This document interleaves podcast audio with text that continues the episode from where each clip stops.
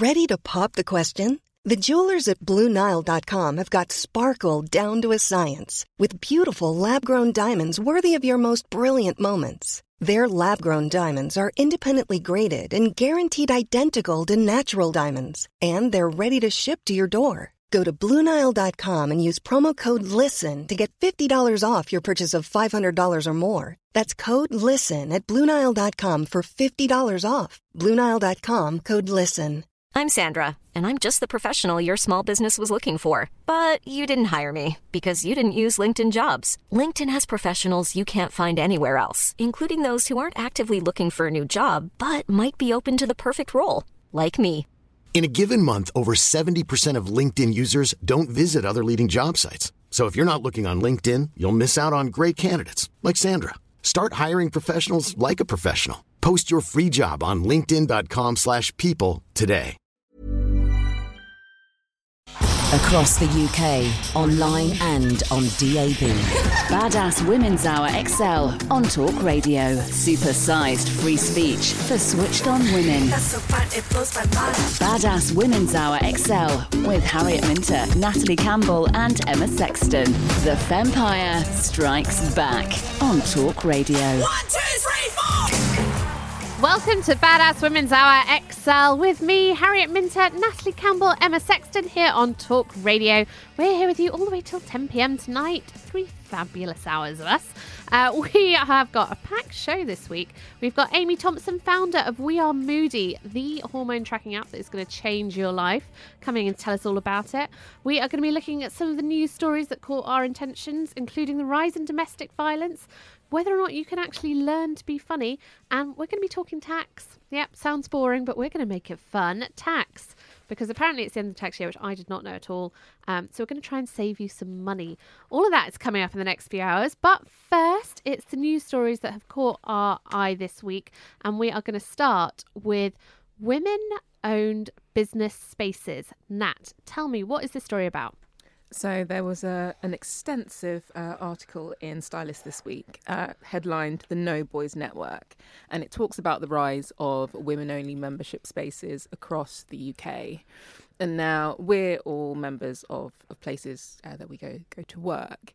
And what it really shone a light on for me is that in previous years, men typically had spaces where it was just men allowed and, you know, they went to work. And now women are saying, actually, we want to have places where we work, where we celebrate life, where we get together, and it's just for women. Men can come in, but they can't be members. So, is this the new version of the Old Boys Network? It is most definitely. Uh, and you know, I don't actually think now. Now it's women doing it. I don't actually think there's anything wrong with it at all. I think it's fabulous. Emma, what do you think? Because we have been complaining about the fact that you know men retreat to their clubs, do business behind closed doors, and we don't get a look in.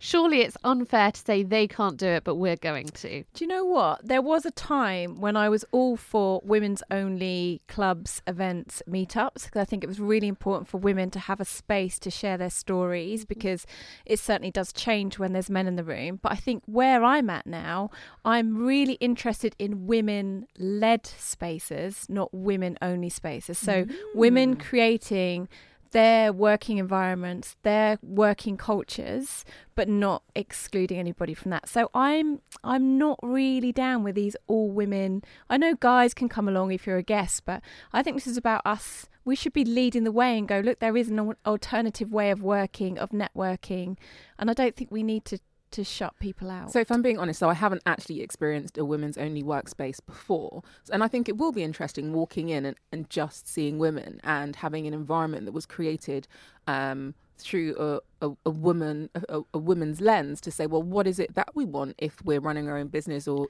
businesses or after a hard day I want work? men to experience that, and men don't. Traditionally, if there is an all women event, you know, I used to run um, a networking event for women, and men were always invited to come along. They never come along. You see all women on a lineup, men don't come along. You have these true. women's spaces, and I want to see these spaces created where men are participating and going, okay, this is a different way, this is a different culture.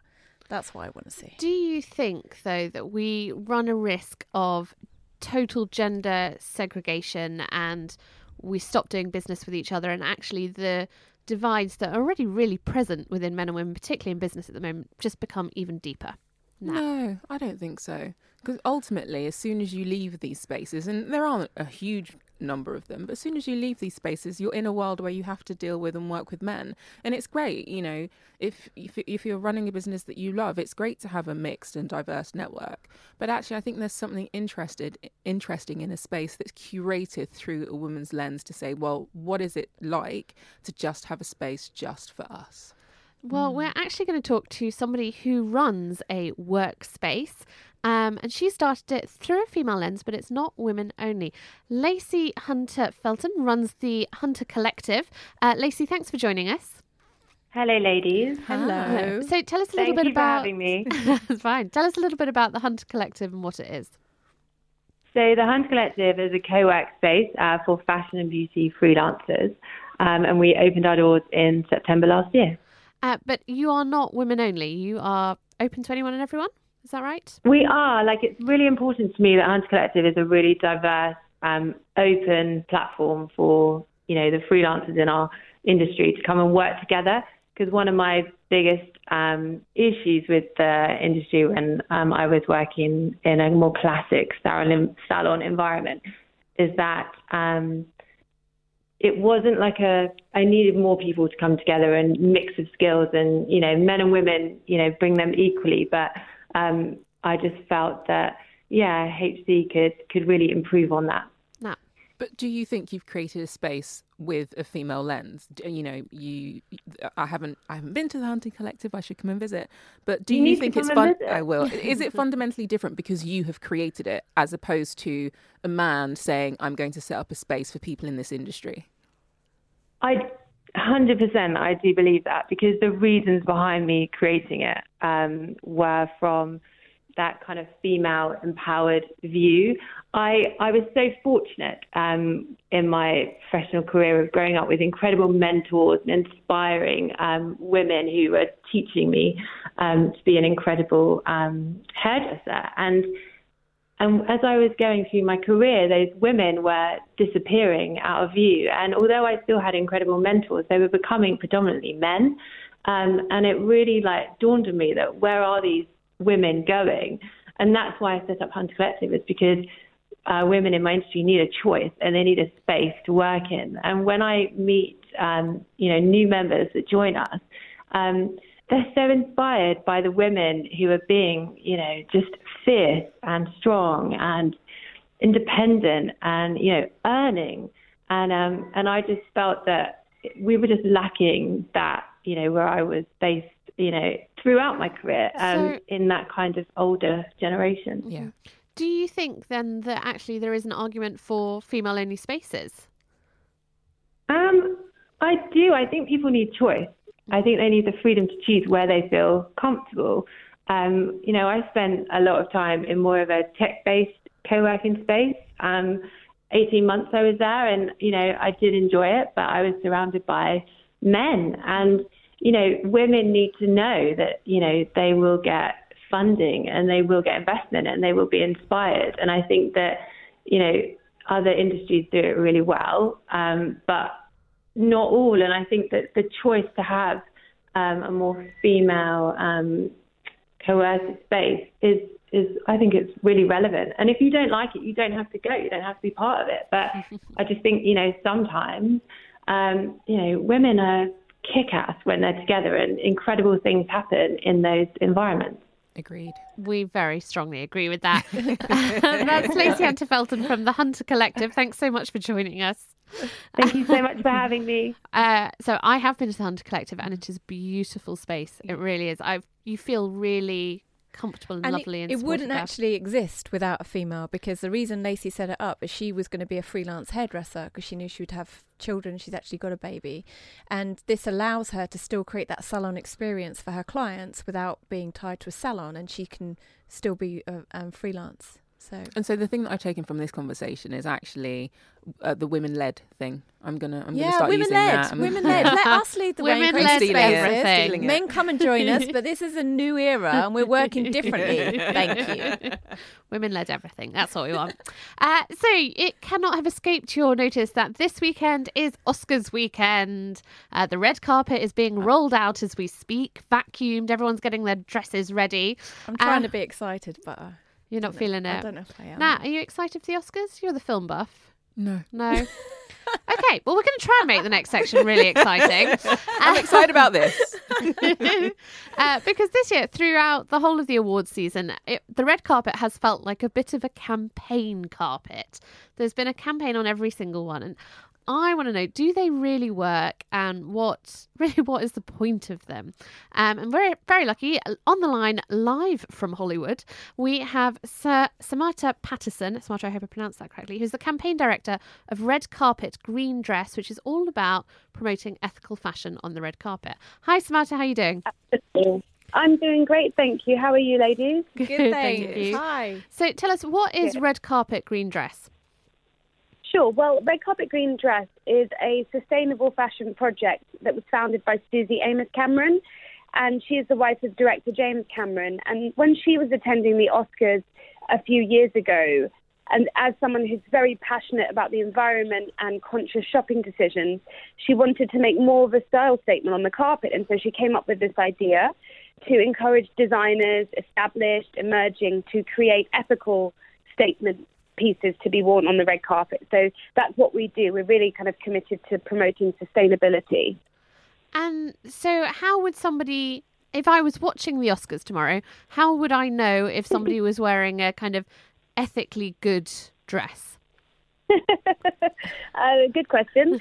so, you know, we, we all know that the the typical conversation for the red carpet when a woman approaches a presenter is, "Oh my goodness, you look fantastic. Tell me what you're wearing." Mm-hmm. And so Suzy used that question to start the conversation. So you won't really know what people are wearing until they start talking about the pieces that they're wearing. With red carpet green dress, we've already announced who you know who you should look out for. We're working with a really fantastic actor called LaKeith Stanfield, who is in Get Out. Okay. And we have, yes, and we have Zoey Deutch as well, who's an incredible emerging actress. So our followers already know to look out for these people and, you know, to know what they're wearing. But when it comes to the general quest, um, carpet, you just have to ask the question and then the, you know, the stars will start talking about their outfits and you will find out, you know, who's promoting sustainability. Mhm. So we Yeah. know that outfits that people typically wear to the Oscars can be anything from a couple thousand dollars to a hundred thousand dollars. How ethical is that in the grand scheme of things?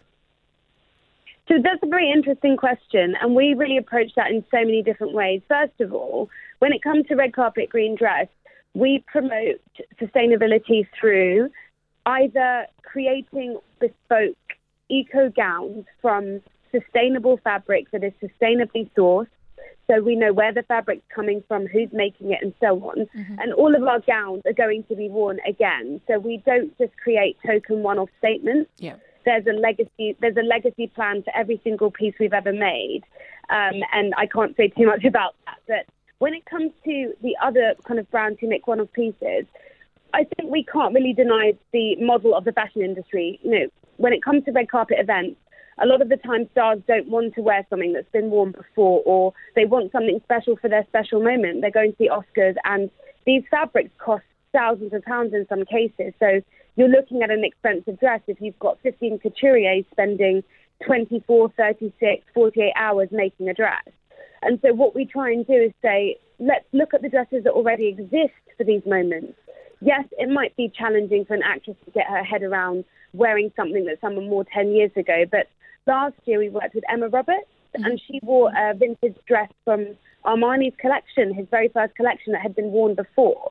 So that's one way we try and have that conversation and say, look, these dresses already exist. And when we're looking at making a statement through our fashion, why don't we start looking back at what's already there instead of always trying to make something new? And, you know, if we are making something new, let's make it sustainably Yeah. with really good fabric. But, you know, that kind of way. So that's one way we do it. okay, Um, Emma.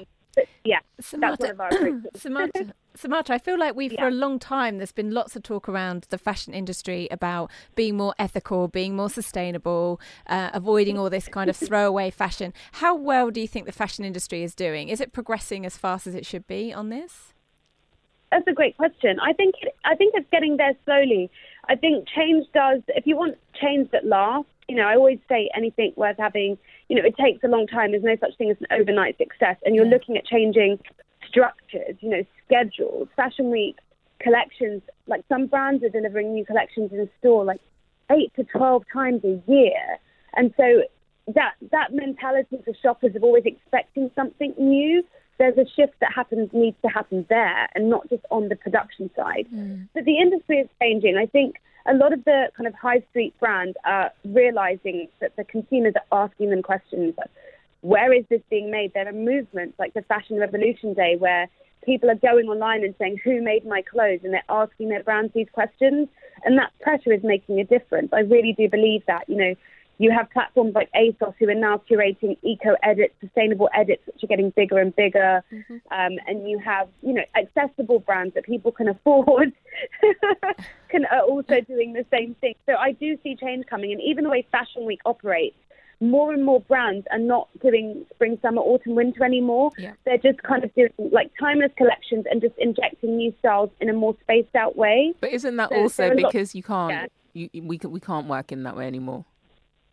You yeah, can't predict the exactly. I mean, yeah, yeah, we can't, we can't, and and also it's just not sustainable, you know. And people are looking for more timeless pieces. Mm. If you're spending a lot of money on something, you want to know that you're not going to be made to feel like you're out of date within two weeks, you know, Yeah. of, of buying it. That the mannequins have changed and you're suddenly like this dated person. So people are looking for style that just feels more timeless and investing and looking to buy quality over quantity. So Cool. that's what I think is really exciting. Samantha, thank you. It was so interesting. Uh, we will be looking out for those dresses on tomorrow night. It's tomorrow night Oscars, isn't it? Uh, that was Samantha Pattinson, campaign director of Red Carpet Green Dress. Thanks for joining us, Samantha. Uh, so, coming up, it is, of course, our badasses of the week. Find out why this week is all about the Emmas. All about the Emmas this week here on Badass Women's Hour XL.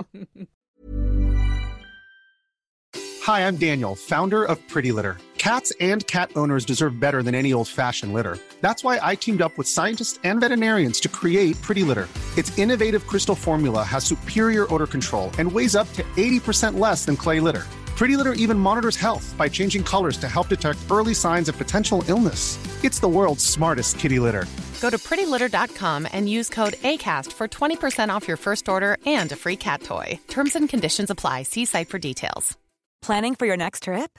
Elevate your travel style with Quince. Quince has all the jet setting essentials you'll want for your next getaway, like European linen, premium luggage options, buttery soft Italian leather bags, and so much more. And is all priced at 50 to 80% less than similar brands. Plus, Quince only works with factories that use safe and ethical manufacturing practices. Pack your bags with high-quality essentials you'll be wearing for vacations to come with Quince. Go to quince.com slash pack for free shipping and 365-day returns.